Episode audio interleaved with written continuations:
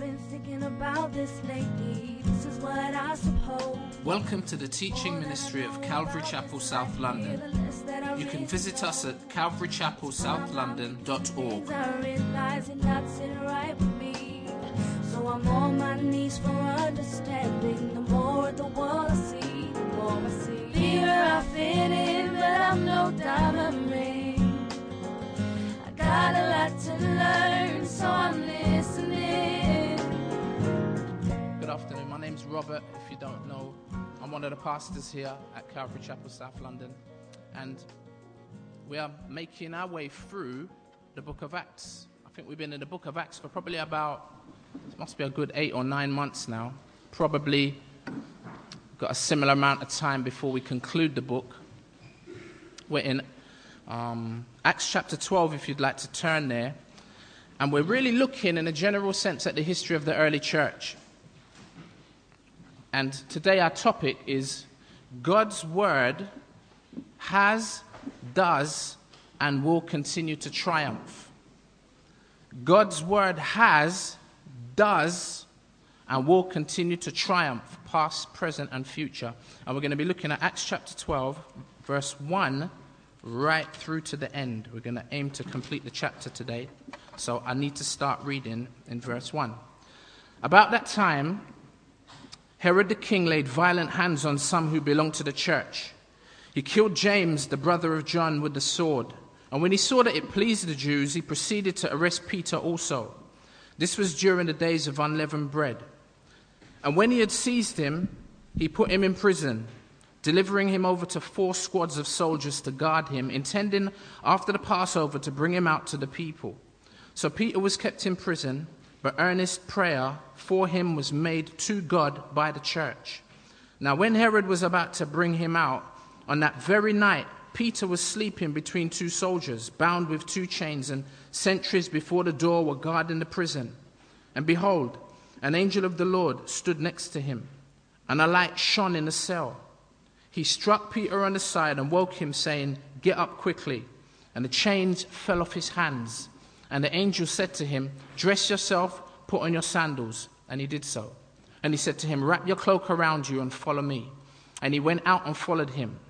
He did not know that what was being done by the angel was real, but thought he was seeing a vision. When they had passed the first and second guard, they came to the iron gate leading into the city. It opened for them of its own accord. And they went out and went along one street, and immediately the angel left him. When Peter came to himself, he said, Now I am sure that the Lord has sent his angel and rescued me from the hand of Herod and from all that the Jewish people were expecting. When he realized this, he went to the house of Mary, the mother of John, whose other name was Mark, where many were gathered together and were praying. And when he knocked at the door of the gateway, a servant girl named Rhoda came to answer. Recognizing Peter's voice, in her joy she did not open the gate, but ran in and reported that Peter was standing at the gate. They said to her, You're out of your mind. But she kept insisting that it was so, and they kept saying, It is his angel. But Peter continued knocking, and when they opened, they saw him and were amazed. But motioning to them with his hand to be silent, he described to them how the Lord had brought him out of the prison, and he said, Tell these things to James and to the brothers. Then he departed and went to another place. Now, when day came, there was no little disturbance among the soldiers over what had become of Peter. And after Herod searched for him and did not find him, he examined the sentries and ordered that they should be put to death. Then he went down from Judea to Caesarea and spent time there. Now Herod was angry with the people of Tyre and Sidon, and they came to him with one accord, and having persuaded Blastus, the king's chamberlain, they asked for peace, because their country depended on the king's country for food. On an appointed day, Herod put on his royal robes, took his seat upon the throne, and delivered an oration to them. And the people were shouting, The voice of a God and not of a man. Immediately, an angel of the Lord struck him down, because he did not give God the glory and he was eaten by worms and breathed his last. But the word of God increased and multiplied. And Barnabas and Saul returned from Jerusalem when they had completed their service, bringing with them John, whose other name was Mark. Last week, we saw more of the ministry of Joses or Barnabas or the son of encouragement, who was sent by the apostles, if you remember, to this new center of development. And they're in Antioch, where the believers were first called Christians. Again, we see the continued theme of this book the advance of the gospel. From Jerusalem, which was south, up through Phoenicia to Cyprus, and then ultimately to Antioch. After the disciples had taken the message, if you remember, Peter had gone in one direction, and these other disciples had gone further north with the gospel. And had begun to share it with Jews, but now also with Gentiles. And we have here in the third largest Roman city a multicultural metropolitan tabernacle, a mega church in verse 26 of chapter 11 that will become a fountainhead of a substantial church planting project.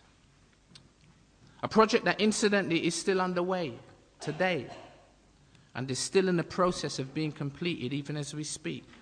And the cause of its success then as well as now, is verse 21 of chapter 11. The hand of the Lord was with them. The Lord God working by the overwhelming power of his Spirit. To the point where not only do we see conversions, but we also see the development of Christian character, which is so important. One is vital in conjunction with the other.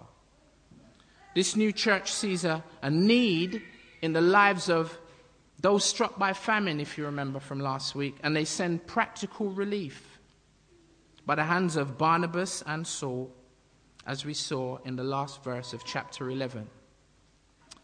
So, as for this week, a summary of all that we will discuss today can be found in verse 24 of chapter 12. Verse 24 sums up the primary project and purpose of God. But the word of God increased and multiplied. Whatever happens or doesn't happen, whoever is involved or not involved, whether it seems reasonable or unreasonable, God has an agenda. And God's agenda is unswerving. Very often we, we look at life, particularly as Christ, definitely as unbelievers, but particularly as Christians, we look at life and sometimes we're like, man, how comes things are going like this? What is, what's really happening here? We tend to find ourselves sometimes saying, and as we're going to come to see, the reason we do that is because we begin to be more considered and enamored with our purpose than we are with God's purpose and with God's agenda. See, this is the ultimate thrust and focus of our passage today the Word of God increasing or enlarging or growing and multiplying. That means abounding or increasing in its influence. We're going to see this pattern continue throughout the book. Now, looking at the general outline of the passage that we've just read, it starts off with check it. The Apostle James dead the Apostle Peter in prison, and Herod the king triumphant. Hmm. Yet, this chapter is going to end with Herod dead, the Apostle Peter released, and the Word of God triumphant. We as a church need to hear that, particularly as we go through another season of trial. like, Lord, we're only a baby church.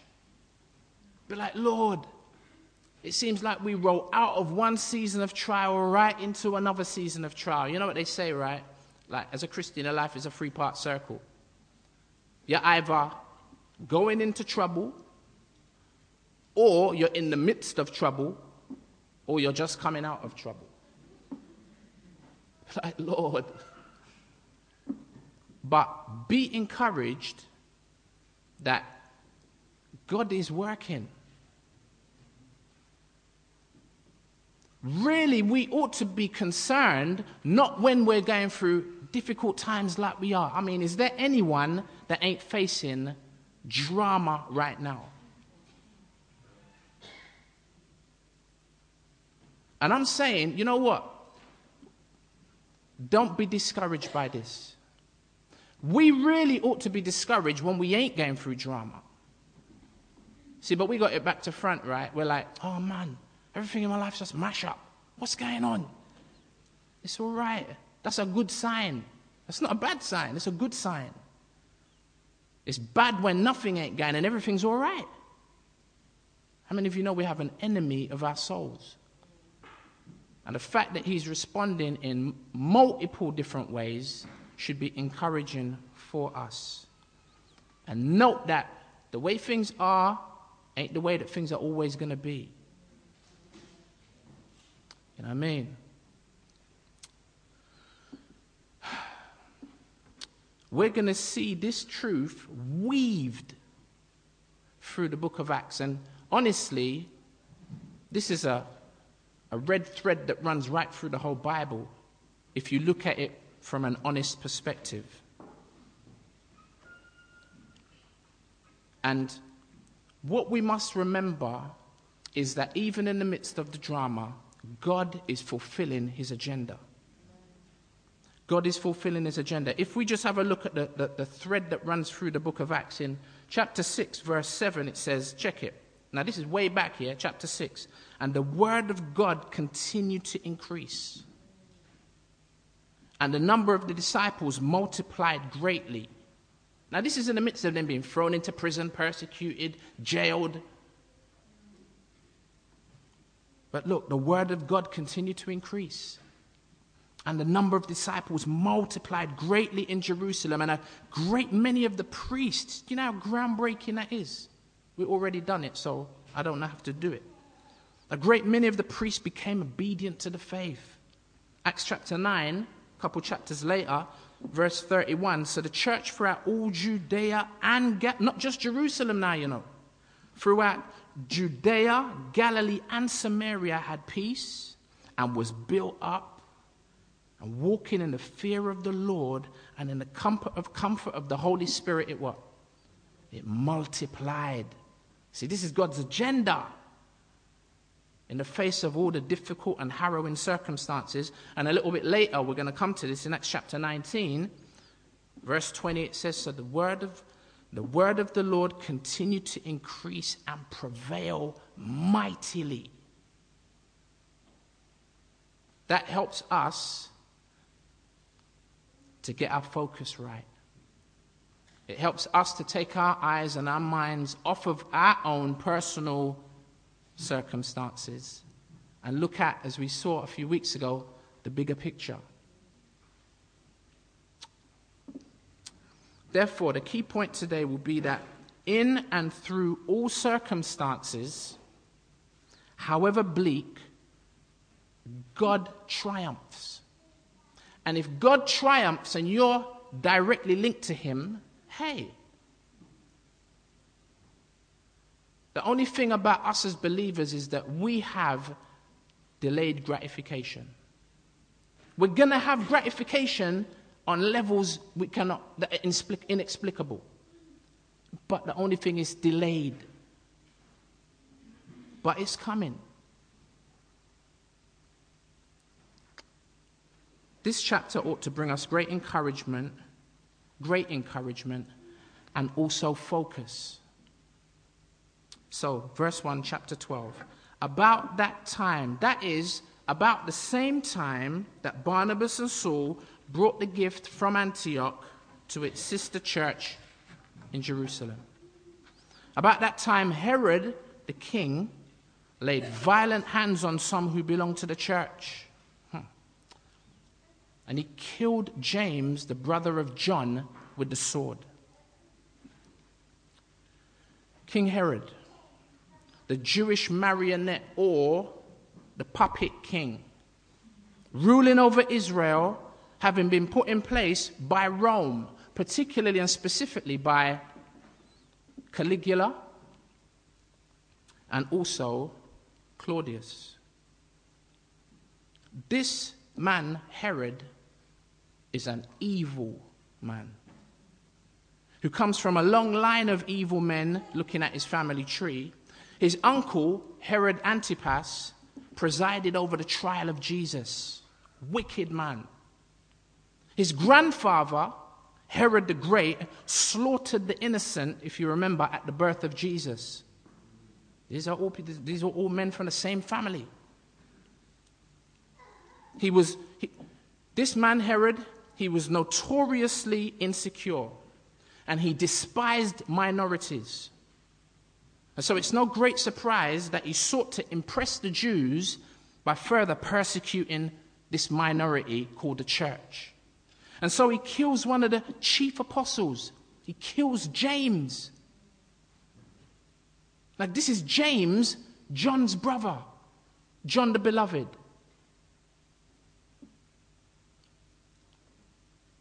Do you remember Boanerges? The sons of thunder, Jesus called them.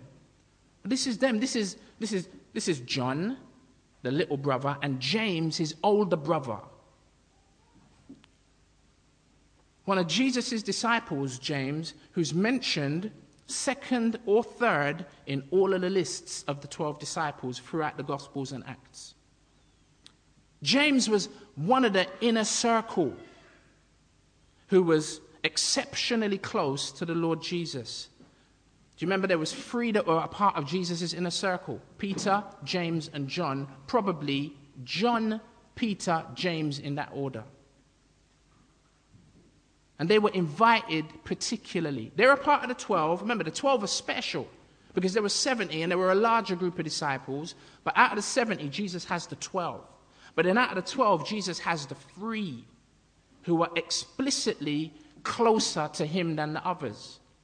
And he says to those three, do you remember when he was going up to the Mount of Transfiguration? He went, Peter, James, John. Right, fellas, the rest of you lot stay here. I want you guys to come with me. And they went up on the mountain of Transfiguration and they saw Jesus transfigured, standing with Moses and Elijah. They were privy to, James was a part of that collective. Do you remember when Jesus was in the Garden of Gethsemane and he said to his disciples, Watch and pray with me? And then he went off a little further, but before he left, he said to Peter, James, and John, You guys come with me. And they came a little further with him, and then he left them, and then he went to be with the Father on his own, on his face, in the Garden of Gethsemane. James is a part of this collective. It was, do you remember it was, it was John and his brother James who came with their mum to Jesus and said, Can we sit on your right and on your left? And Jesus was like, Whoa, that's, that's big things you're asking for. And he said, Are you sure you can handle this? I mean, sitting on my right and my left is, he said, Look, sitting on my right and my left is not really for me to give, that's for the Father to give. But if that's on your mind and on your heart, are you really able to handle what comes with that kind of responsibility? Are you able to drink from the cup that I'm going to drink from? Are you, are you, are you able to be baptized with the baptism that I'm going to be baptized with? That means I'm going through a difficult time in a few minutes. Are you going to be able to handle that? It was James and John that Jesus was speaking to, and now we see James confronted with that, mom- with that moment. We see him confronted with that hour of trial. This apostle of the highest order, Herod had him violently beheaded with the sword. And what I want you to notice is that all it gets is one verse worth of mention. This illustrious apostle slash disciple of Jesus who walked with him personally, one verse. One verse mentioned. What a tragedy that is his death. What a loss. Do you think that James deserved a little bit more, maybe? How would you feel if you were overlooked, as it were? I mean, you get a mention, but. And then if that wasn't enough, how about the fact that he wasn't even rescued? No divine intervention, as far as we can tell. No amazing, supernatural, angelic demonstration. And this reminds me of John the Baptist when he was executed by Herod's uncle Antipas. In Matthew chapter 11, verse 1 to 6, it says, When Jesus had f- finished instructing his 12 disciples, he went on from there to teach and preach in their cities. See? The, the gospel, you see, the word of God moving, spreading. Remember, that's God's agenda. It, God is doing his thing, right? But look, verse 2 now, when John heard in prison about the deeds of the Christ, he was like, yo, what's going, what's going on here? I mean, I'm the herald. I mean, I'm the waymaker. I'm the playmaker. I'd be like, what on earth am I doing in this dungeon?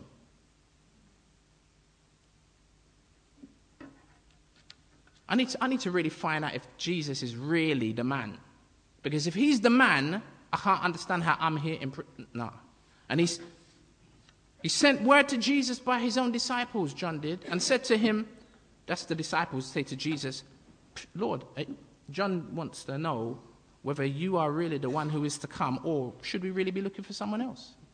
Because you don't really kind of meet up to the expectations right about now. And Jesus answered him, check it.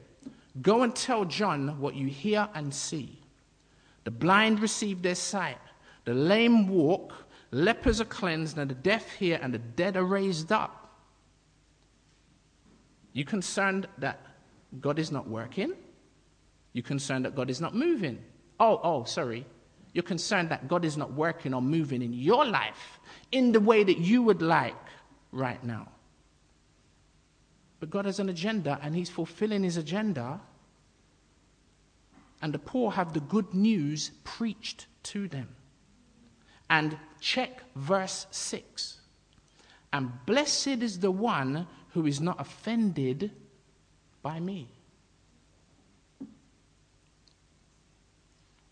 Blessed is the one that's not offended on account of me. And that's the point, isn't it? When things don't necessarily go the way that we would like,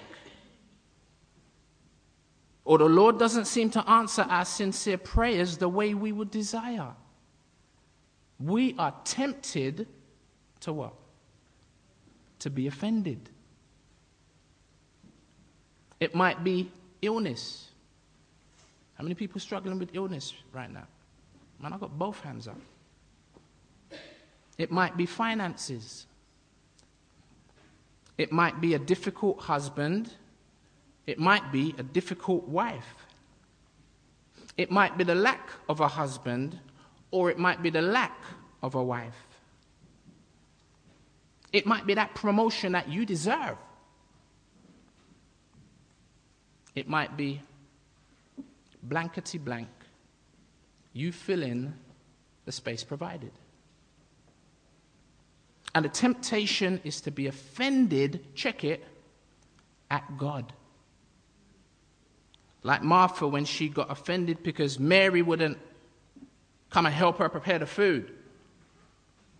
Who did she get offended with? Not Mary. She got offended with Jesus she got offended with God. because he wouldn't do her will. Lord, not your will, my will be done. Can you see how we need to be careful? And that's not to underplay your difficulty.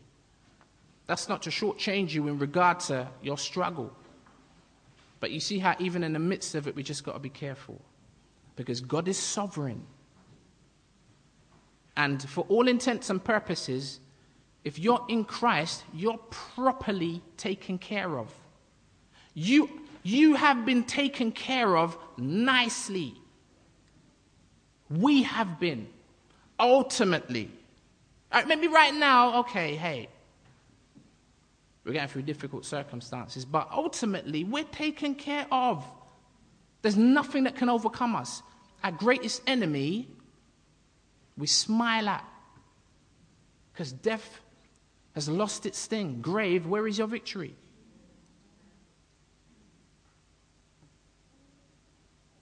So, in the midst of whatever it is we're confronted with, we can just say, ouch, boy, Lord, it hurts right now, you know, but hey, as long as the Word of God is being multiplied and people are added to the church, God's agenda is being fulfilled. So then in verse 3, Herod, after taking out James horrifically, he gets carried away with himself. Verse 3 And when he saw that it pleased the Jews, he proceeded to arrest Peter also. This was during the days of unleavened bread, which is the Passover festival, where Jewish law didn't permit trials or sentencing during this feast. Hence, verse 4 when he had seized him, he put him in prison because he can't, can't try him and can't kill him right now because of the feast. And he delivered him over to four squads of soldiers to guard him. We're not, I'm not joking. I'm, I'm, I'm taking life and I don't business.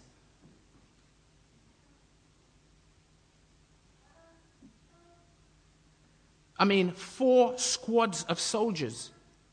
Don't you think that's a bit over? But it's not even like Peter, some SAS, Navy SEAL. You get Green Beret. You get me? Four squads of soldiers to guard him, intending after the Passover to bring him out to the people and execute him. So Peter was kept in prison, but earnest prayer for him was made to God by the church. So, not only has James just been executed, we now have another very prominent apostle and leader of the Jerusalem church on death row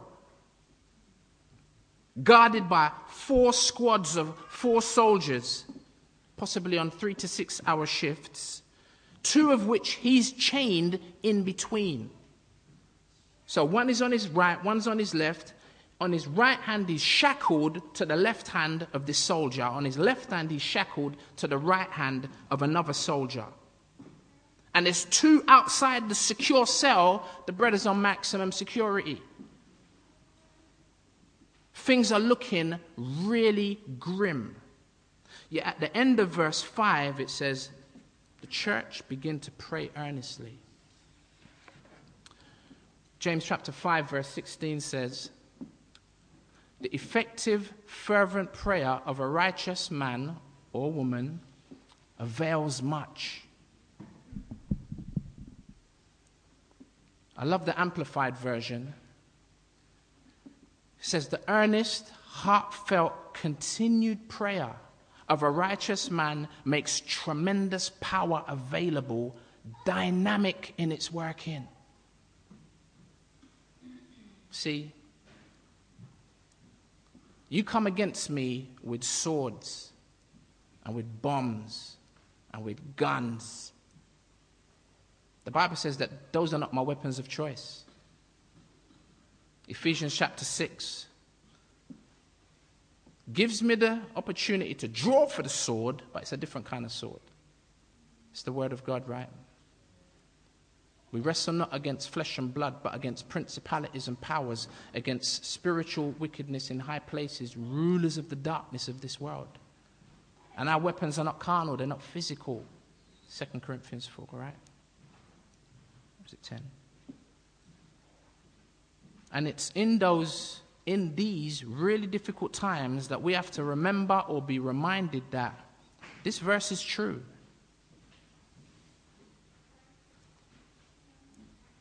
But we must also remember that whatever we ask, desire, or petition has to be wholly submitted to the will and the purpose of God, which may contradict our plans.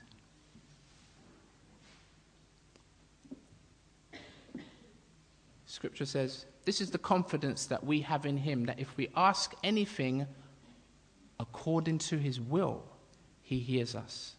And if we know that He hears us, then we know that we have the petitions that we desired of Him.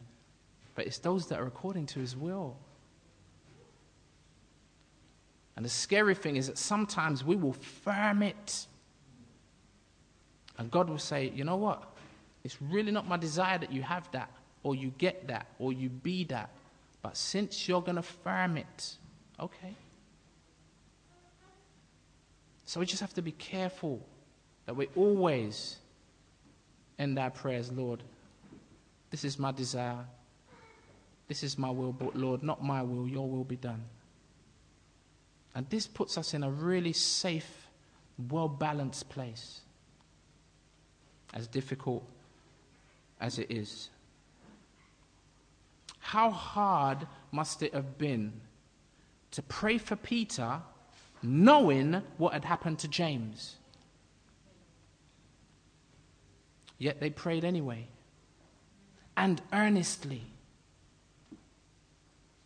Now look at the contrast with James. We're going to look at Peter and look at how it contrasts with James. Verse 6. Now, when Herod was about to bring him out, on that very night, Peter was sleeping between two soldiers, bound with two chains, and sentries before the door were guarding the prison. And behold, an angel of the Lord stood next to him, and a light shone in the cell. Okay? Hmm. it's surprising. Yet, not surprising. Because we've seen the involvement of angels before with Peter and John in Acts chapter 5, delivering them from similar circumstances in prison. And isn't it interesting to see Peter fast asleep? You know, you know, Peter's useless when it gets past his bedtime, right? I mean, Peter couldn't stay up and pray for Jesus in the Garden of Gethsemane at his moment of difficulty. I mean, fair enough. But you would have thought that he would stay up and pray for himself. Whatever the reason, this definitely communicates that Peter is much less worried about his fate than he needs to be. I mean, the brother's facing death. I mean, there is, it ain't even like, man, there's a, there's, there's, I'm confronted with death, but there's, there's opportunity for me to maybe get out of here. There ain't no opportunity. It's, imp- it's a complete impossibility. It's not even like there's any hope. There's no hope. Maybe if it was, maybe if it was the, the temple guards, you know what I mean, the, the, the, the Jewish soldiers, maybe he was a fisherman, right? So he must have been hench to some degree. You know what I mean? I mean, but yo, this ain't. This is. He's under Roman, like maximum security. There ain't no. And Peter ain't even phased. He's like, maybe he just looked at the situation and thought, you know what, cha, what am I gonna work up myself? Distress myself? cha. And the brother goes to sleep like a baby, seemingly. Evidently, as we're going to see. Peter's amazing, right? Now, like I said, this chapter is supposed to give us and grant us encouragement. See, but the thing is, see, Peter is a brother who he, he done recognize God's got an agenda. And he knows, you know what? He probably prayed before he went to sleep in the presence of the soldiers. It's like, hey, you know what, fellas? A couple, like about a year or so ago, I was in a similar situation, and you know what the Lord done? Who knows, He might do it again, and I'm going to pray, Lord, I pray that you deliver me. But Lord, if you don't, hey, it's all good. Because your purpose is still going to continue. Whether I'm out there doing it or I'm in here not doing it, you're going to be doing your thing. And the brother then he just goes to sleep. he goes to sleep. And I think this is a good thing. One that we ought to be encouraged by because as much as a lot of us are going through difficult times, none of us are facing death by lethal injection in the next 24 hours, right? Now, that's not to minimize your difficulty, because I know some of you guys are going through it. But if he, in the light and face of what is on the horizon, literally at the dawn, about to horizon, if he can have peace, there's something in here for us. We also have the extra information apart from this angel, now this bright light that probably, possibly emanated from the angel like it would normally. Look at verse 7b, or the second part of verse 7. He, that is the angel, struck Peter on the side. I mean, oh, Peter must have been comatose. I mean, knowing that in a few hours you're going to die would make for light sleep. Plus, there's a bright light that would normally wake up the deepest sleeper. I'm a deep sleeper. You get me? Nothing don't really wake me up too tough. But when you switch on the light, I don't know why. I just come to my senses. Even when I'm in the deepest sleep, I don't like it when they switch on the light. I like to sleep in the dark. But Peter, even the big old bright illuminated light coming from the angel ain't enough to, to, to wake him up. The angel has to strike him not touch or gently shake, Peter was struck or smitten on the side. and eventually it woke him, and the angel said, Get up quickly. In a deep sleep, that's kind of hard to do, right? Get up quickly, and the chains fell off his hands. Like, like nothing. Just slipped off his wrists. That, is it Derren Brown? Just slipped off his wrists. And the angel said to him, Dress yourself, put on your sandals. And he did so.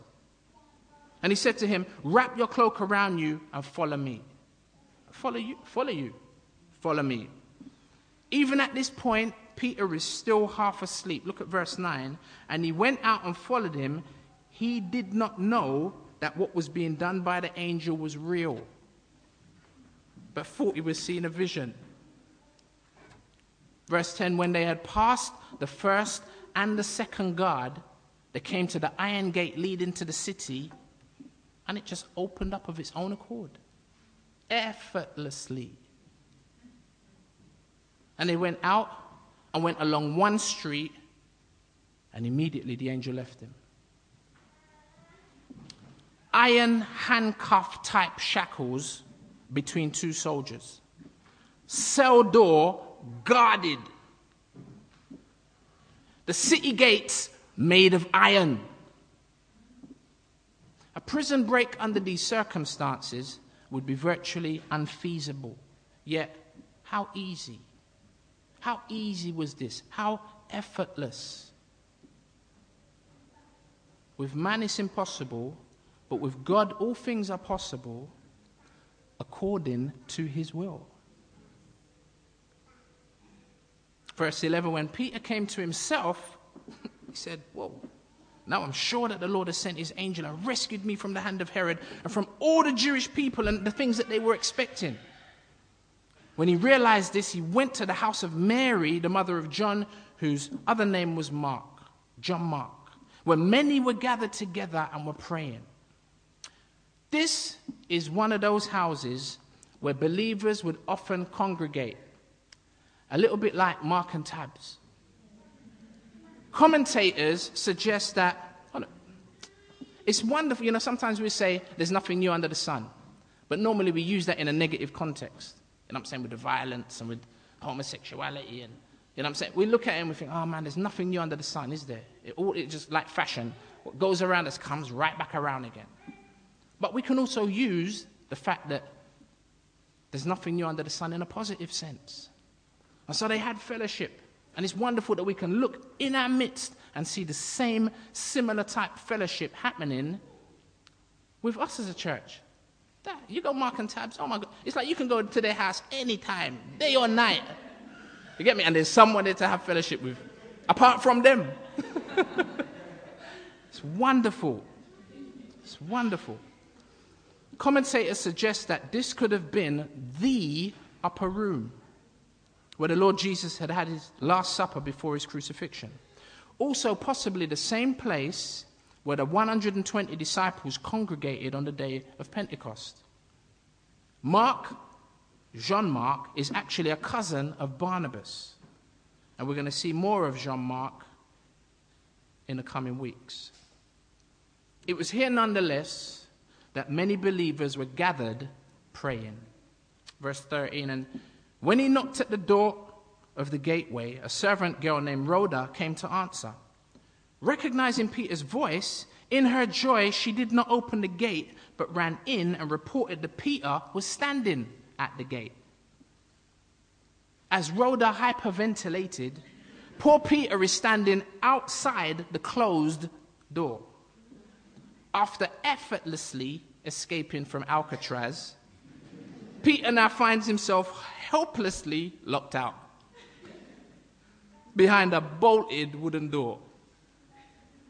And I mean, if any of those soldiers wake up, they're going to be looking for Peter with a search party, right? So, how's Peter feel outside, standing outside this door now? I suspect that Peter's probably just a, a little bit nervous at this point. And maybe he's like, Rhoda, Rhoda, Rhoda, Rhoda, please answer the door. Verse 15 they said to her inside the house, You're out of your mind. What do you mean Peter's outside? I mean, we're only praying for him to, to get released, but how on earth could Peter be outside, right? But she kept insisting that it was so. And they kept saying, It is his angel. Without getting too deeply into this, it shows that even at that point, the church had superstitious perspectives. It can't be Peter, it must be his angel, whatever that means. But Peter keeps knocking. And in their culture, when someone's at the door and wants to come in, they're not like the English. They're not like us Brits, right? They won't, you, you know, sometimes you don't want to distress nobody. So you kind of ring the doorbell once, and I don't know, you're busting, you want to go wee or something, but you need to get in the house, right? But sake of our I don't know. Because of the way we're inclined, we ain't going to try and ring off the doorbell. Ring, ring, ring, ring. Come on, open the door, bang it. We won't do that. We'll just stay there and firm it, right? Because of etiquette and the British stiff upper lip and all that, right? But Jewish culture ain't like that. Do you remember? Listen, when someone stands at the door and they need to get in, they'll bang on the door and they, listen, they'll bang on the door, they're looking in the window and they're calling you all at the same time. Do you remember Jesus said, He says, knock and the door will be opened. Seek and you'll find. Ask and you'll receive. That is the perfect picture explaining exactly what he's saying. He's saying, if you want something from God, don't be nice. Act like you want it, but you don't really, you're not sure if you really want it. If you really want it, then you come in that fashion, knocking, asking, looking, seeking, all at the same time. So this is what Peter's doing, evidently because the brother needs to get inside the house.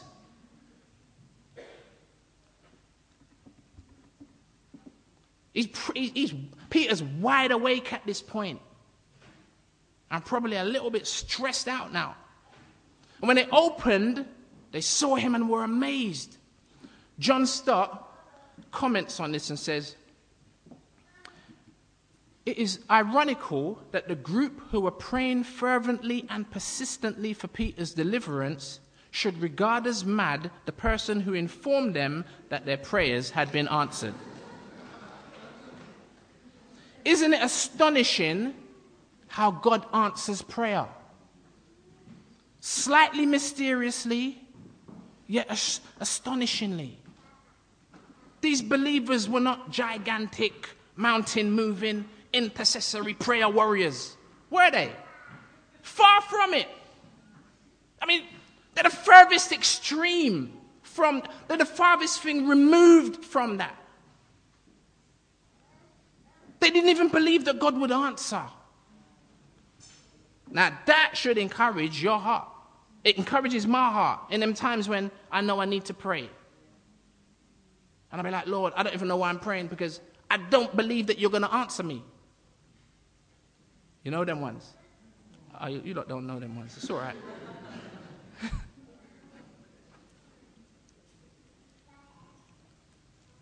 Lord, that should encourage us. You see, it's, and it's when you understand that it's not just that God is depending on our, like, hanging over heaven with white knuckles. Oh, I wonder if they're going to pray so that I can fulfill my will. Oh. No, that's, that, if, that's, that, that is not a true picture of, of where the Lord God Almighty, sovereign, omnipotent, omnipresent, omniscient, that's not Him. If that's your picture of Him.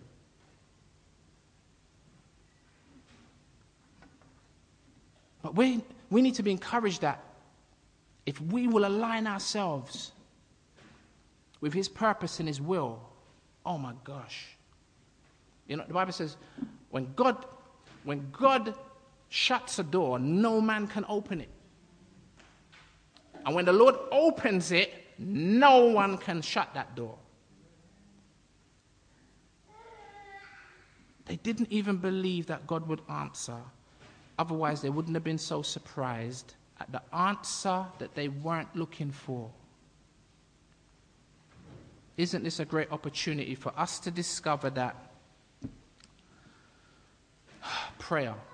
Wow. Popular modern day teaching, check it. Popular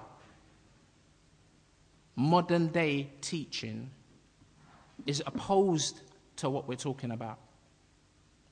Because popular modern day teaching will say, you know what? What, you never got what you prayed for? Huh. Well, you need to call this special number and speak to our prayer warriors. And they would, they would deal with the matter. You know what I mean? It's like, well, you ain't getting what you, what you desire. What? And you're a king's kid. Wait a minute. Well, you know, you, you, you really can't be exercising real faith.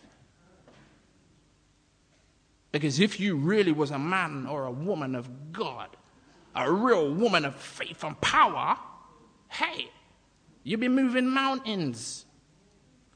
What do you mean you can't move this little, tiny little menial issue in your life? You need prayer. Come here, let me, let me lay my let me let me lay my anointed hands on you. Now you, know what I'm saying. It's not I'm not even elaborating. It's much more colorful and much more flowery than that. A lie? And that flies in the face of this. Because it ain't about your powerful prayers. Not to say we ought not to pray earnestly, we ought to. But there comes a time when you say, you know what? Okay, amen. I've prayed. Lord, I believe, but help my unbelief. I leave it in your hands, Lord. I'm, a, I'm just going to I'm to trust you now. Whatever the outcome, all I know is you're still on the throne. Amen. It cuts out all of that nonsense. Look at Job. Job's going through a difficult trial, and his, not even his enemies, his friends, they're like, oh, we know why this is going on still. We know why you're going through this struggle. We know why you lost your children, you lost your home, and why you lost your business all at the same time. And now, ooh, you're covered from head to toe in boils. You may not know, but we know you must be in sin, fam. It's, it's got to be.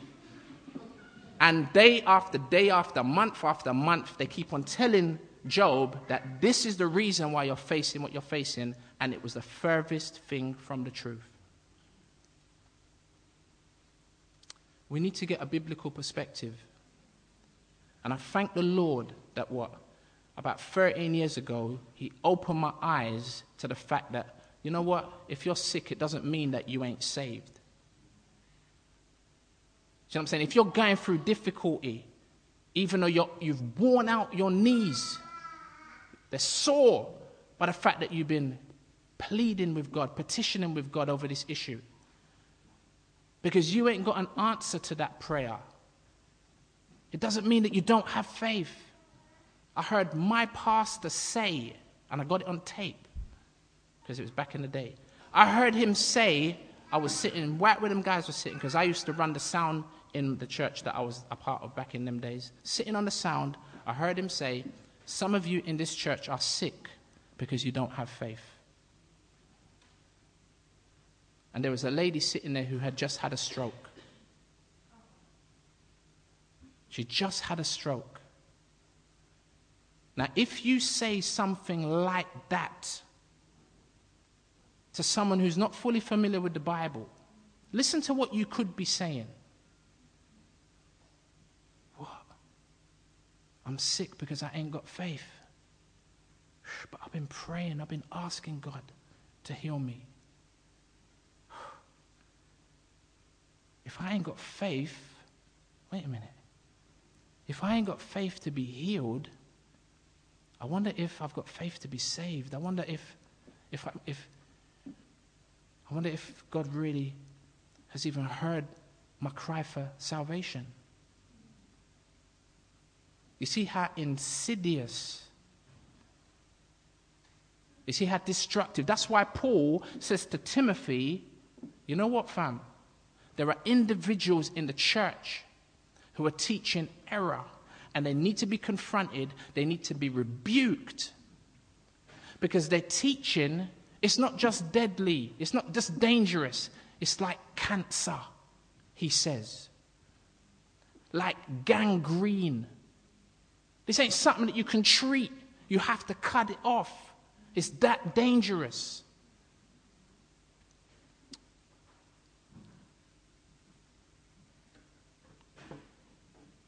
We have to be careful with these doctrines, these newfangled doctrines that ain't really new.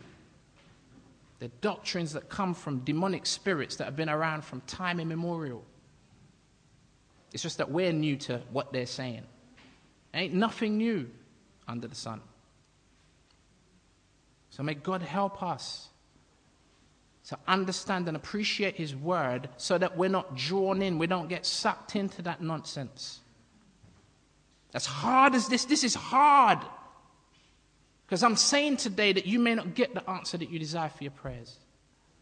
I may not get the desired outcome that I'm looking for in my own personal life. That's hard. But it, it becomes more difficult if my vision is short sighted if all I'm concerned with is finding a wife, if all I'm concerned with is my needs being met now in a physical sense, if, if that's all I'm concerned with, then I'm going to be desperately destroyed and distraught when my prayers ain't answered. And that's why so many people run in the direction of false teaching with itching ears, desire, heaping upon themselves teachers who will tell them the things they want to hear. But you've got to be resolute. Broad is the road that leads to destruction, and there are many that are on it. Narrow is the way that leads to life. Can I encourage you to look beyond this life? I need to come to that. Prayer isn't me twisting God's arm to do what I want Him to do. Really, prayer is an opportunity to join in and contribute to God actually fulfilling his plans. Verse 17, but motioning to them with his hand to be silent, he described to them how the Lord had brought him out of the prison, and he said, Tell these things to James and to the brothers. Then he departed and went to another place. The believers congregated were probably exuberant now they were beside themselves like Rhoda. Can't believe it.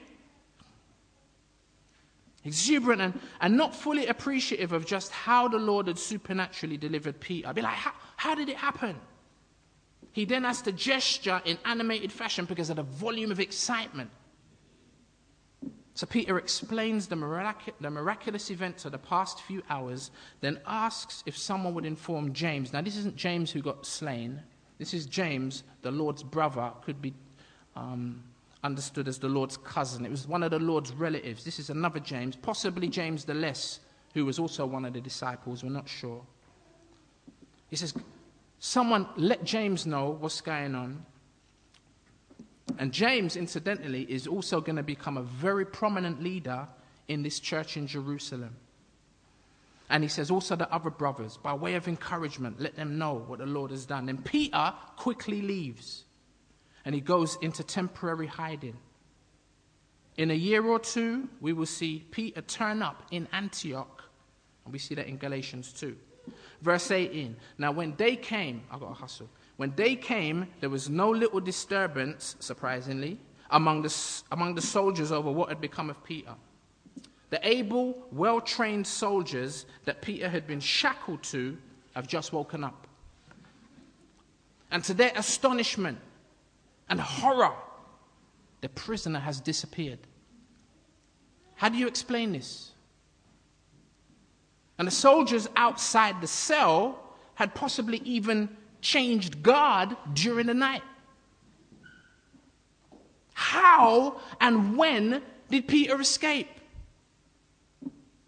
Not only would the off duty guards want an explanation, but so does Herod, who had woken up to the expectation of an early trial and swift execution before lunch. Someone would have to pay for this, and according to Roman law, the lives of the soldiers was now to be substituted for the escaped prisoner. Verse 19. And after Herod searched for him and did not find him, he examined the sentries and ordered that they should be put to death. Then he went down from Judea to Caesarea and spent time there. Herod decides to get away from it all and travels to the coast to have a break by the sea. And he goes to Club Med to wind down and de stress. All this blood on his hands. And... But then he ends up having drama with some people from Lebanon, which is just a few miles up the coast, on the coast of the beautiful Mediterranean Sea. And he has had history with these Phoenicians who depended on him for their food. And they commission a trusted servant of the king to mediate on their behalf, right? Verse 20. Now, Herod was angry with the people of Tyre and Sidon, two major cities um, in that area, actually, modern day Lebanon. Them cities are still there. Big up all the Lebanese. Yeah, easy for reader. Um, they came to him at once sorry, they came to him with one accord, and having persuaded Blastus, the king's chamberlain, they asked for peace, because their country depended on the king's country for food. On an appointed day, Herod put on his royal robes, took his seat upon the throne, and delivered an oration to them. And what with the people seeing the need to flatter him, because he's their bread and butter, verse 22, the people were shouting, The voice of a God and not of a man, they said. Immediately, an angel of the Lord, verse 23, struck him down because he did not give God the glory, and he was eaten by worms and breathed his last.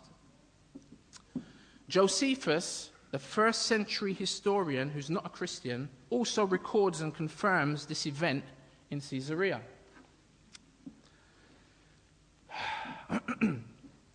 Josephus, he adds to that which Luke records.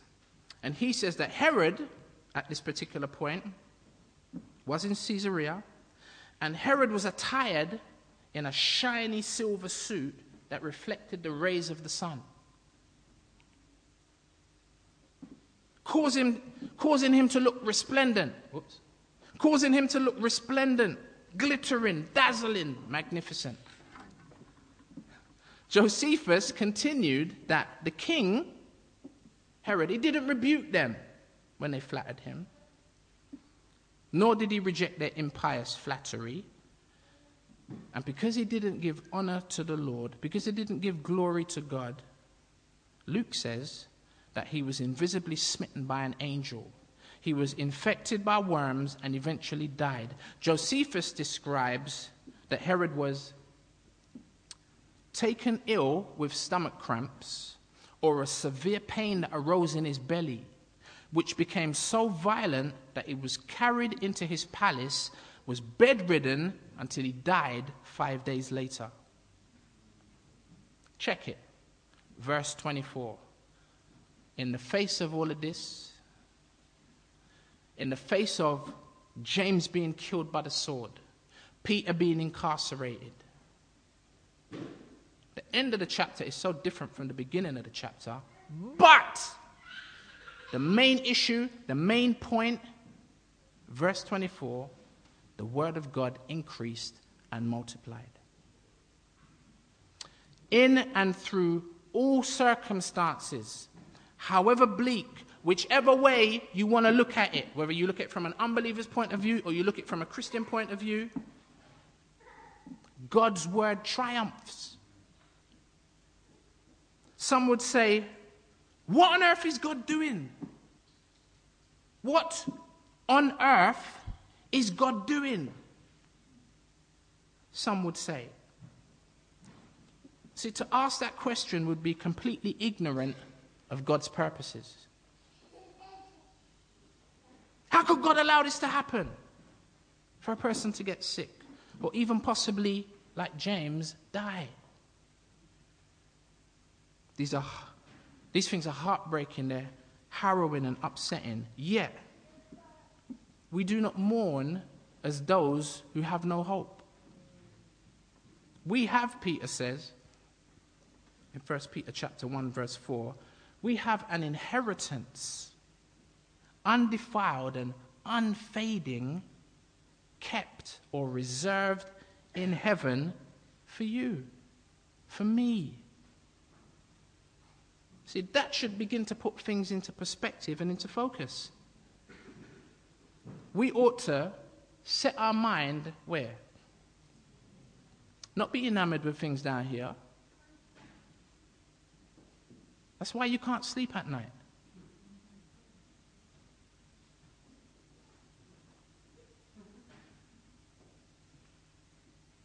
The scripture says in Colossians chapter 3, verse 1 to 4 if you have been raised with Christ, seek the things that are above, where Christ is, seated at the right hand of God, enthroned like what? Ruling and reigning. Set your mind on things that are above, not on things that are on the earth, like cars and houses and relationships. Come on now. Now, I'm it's the third time I've said it because I, I don't want you to leave here thinking that I'm heartless. I'm not trying to minimize your circumstances, but I'm trying to amplify and magnify the bigger picture. Because if you can appreciate the bigger picture, then your circumstances they become minimal.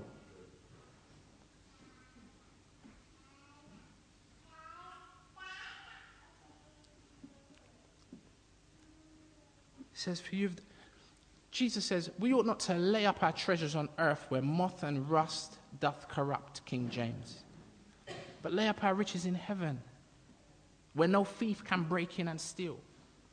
You see how the Bible's current? Everybody can relate to that, right? Our stuff's kept, it's reserved in heaven, like Peter just said. So don't set your heart on these things, because as you get them, they vanish away. A lie? See, and, and even that exalted issue, relationships, a wife, I love my wife dearly.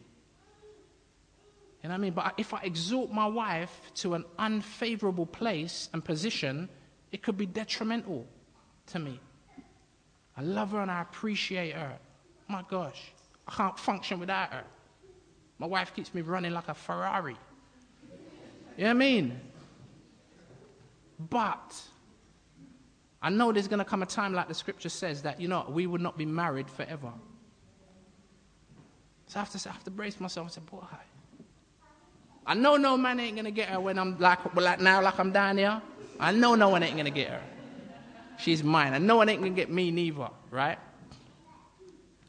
But I know there's going to come a time when Jesus is going to be the one who has her affections ultimately, primarily.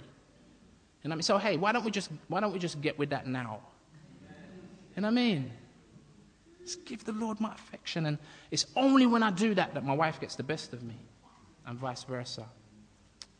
And can I encourage you if you're single? What can I say? I can't even say I feel your pain. You know what I mean? Sorry, I can't say that. But for the record, for the record, sorry, I'm coming up to an hour now. For the record, I'm going to say it and you ain't going to believe it, but I'm going to say it anyway. If you're single, trust me. You see, you've got struggles. When you get married, you're going to have struggles. They're just different struggles. What can I say? I've been single and now I'm married. I feel like I, to some degree, you know what I'm saying, can speak with authority. And, that's, and, it's, and it's not just me. That's general. I speak to anyone who's married. I don't mean you don't have good times, but you know what? You have some difficult times. And you might, you better mind sharp as a single person, feeling like marriage is the be all and end all. You end up getting married. We ain't got time to talk about the implications of that today. I'm just saying, you exalt something too highly, thinking this is it, and that's what I need. Come on now. You bought a car before, right? Thinking that this car, I, need it. You see, you drive, you, you're, you're already driving down the road in a car, but you see that car. You're like, and you're like, you're like, everything, all of my dreams and aspirations are wrapped up in me owning that car. I've bought, must be in excess of seven or eight cars now. And every time I think that I found that car,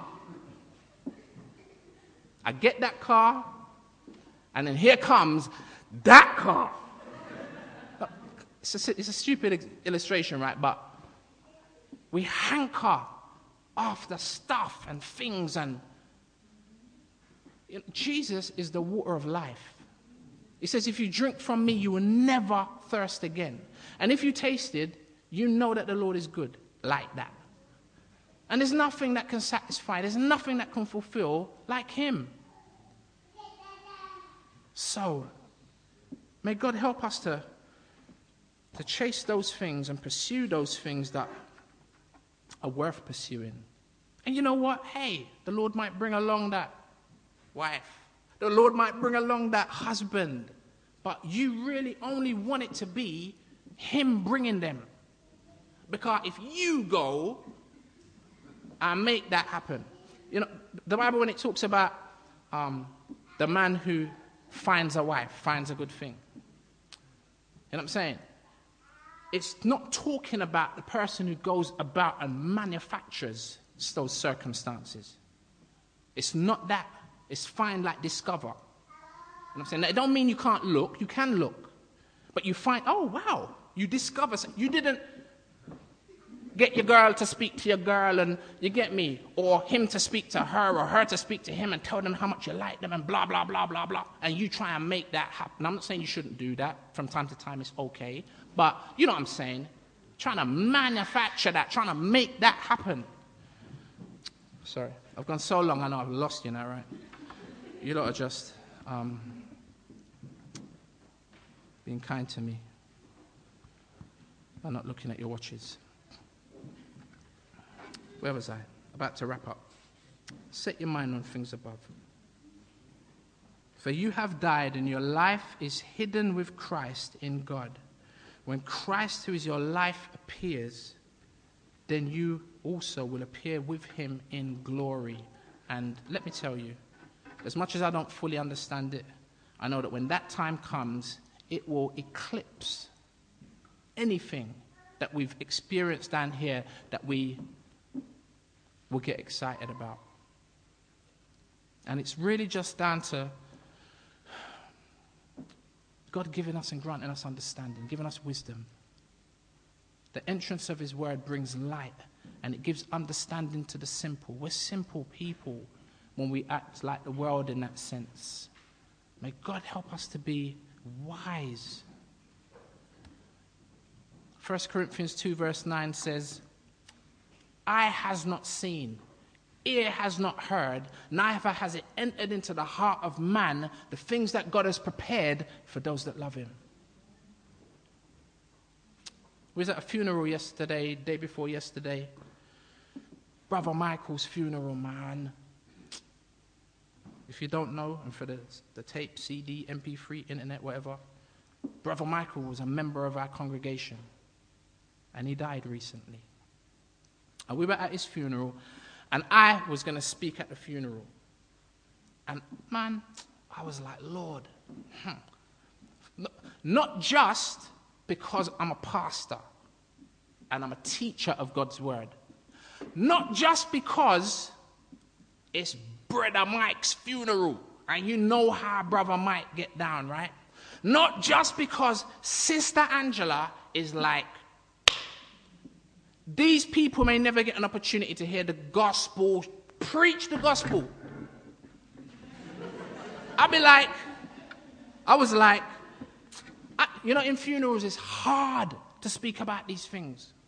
Listen, from I got the green light like that, I was like, right, that's it, Lord.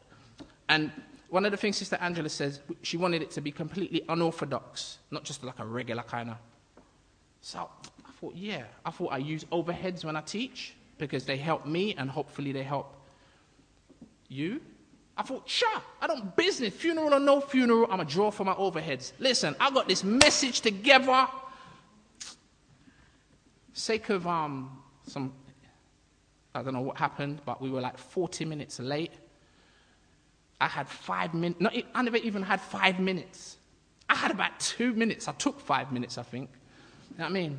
And I thought, Lord, I thought, no, Lord. I couldn't even preach the message that I wanted to because we had to get to the crematorium. But the, what I wanted to communicate, what I wanted to talk about was I wanted to talk about heaven. I wanted to talk about that which is on the other side of this experience. I wanted to talk about what people were getting ready, not immediately, but ultimately getting ready to transition into. That's what I wanted to talk about. I never got a chance to. I wanted to compare heaven. I wanted to compare all that God has prepared, all that God exists in. I wanted to compare that to this and communicate the fact that, you know what?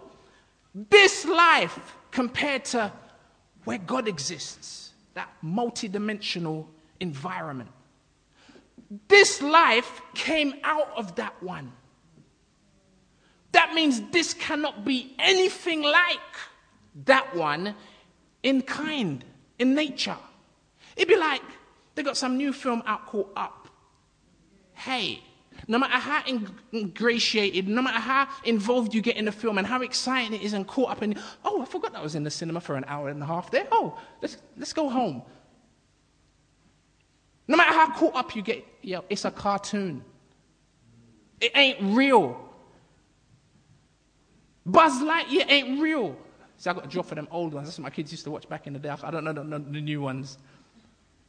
Them things ain't real.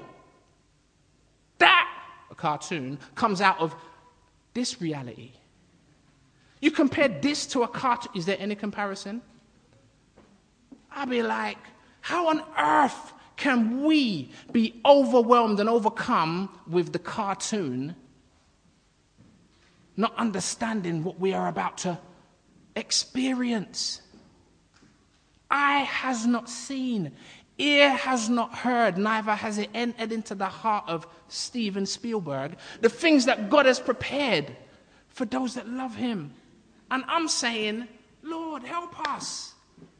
Because if, if, if we get to the point where we're more enamored with the cartoon, you're going to be discouraged. You're going to be defeated. You're constantly going to be in that place where you're frustrated.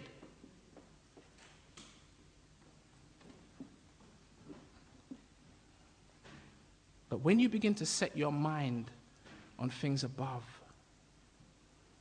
you, your life, your complete life will change. My life will change if I get it, if I grasp that. I wanted to tell the people at the funeral, you know what?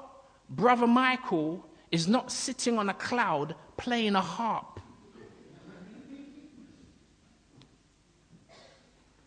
Heaven is more real than this world because one came out of the other. I got more, but I'm really going to have to stop now. Who says so? Yeah, who said so? Where's Pastor Patrick? Pastor Patrick ain't here today. Um, he's absent in body, but he's present in spirit. So I'm going to wrap up now by going to this final slide. See? You see how the chapter started? It starts off one way, but it ends in another. Ultimately, with the word of God triumphant. Verse 25 And Barnabas and Saul returned from Jerusalem, going back to Antioch when they had completed their service, bringing with them this time John, whose other name was Mark. They take John Mark with them, and they're going to have drama with John Mark. We'll see that in the chapters to come. This chapter completes the acts of Peter in a direct sense. He's going to still keep functioning. But we're going to now begin to focus more on the ministry of Saul, who's going to become Paul, and his amazing acts. Or should we say, the continued acts of the Lord Jesus by the power of his Spirit through the apostles. Amen. Amen. Let's, let's pray.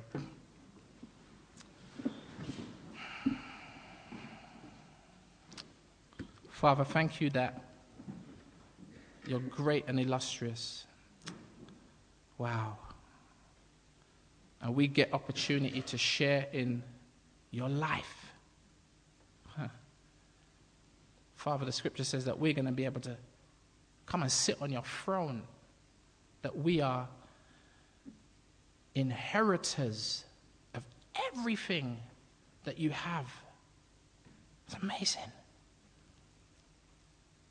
And Lord, on that basis, I pray that you'd help us, Lord. Help me, Lord, not to get enamored with the stuff that's down here.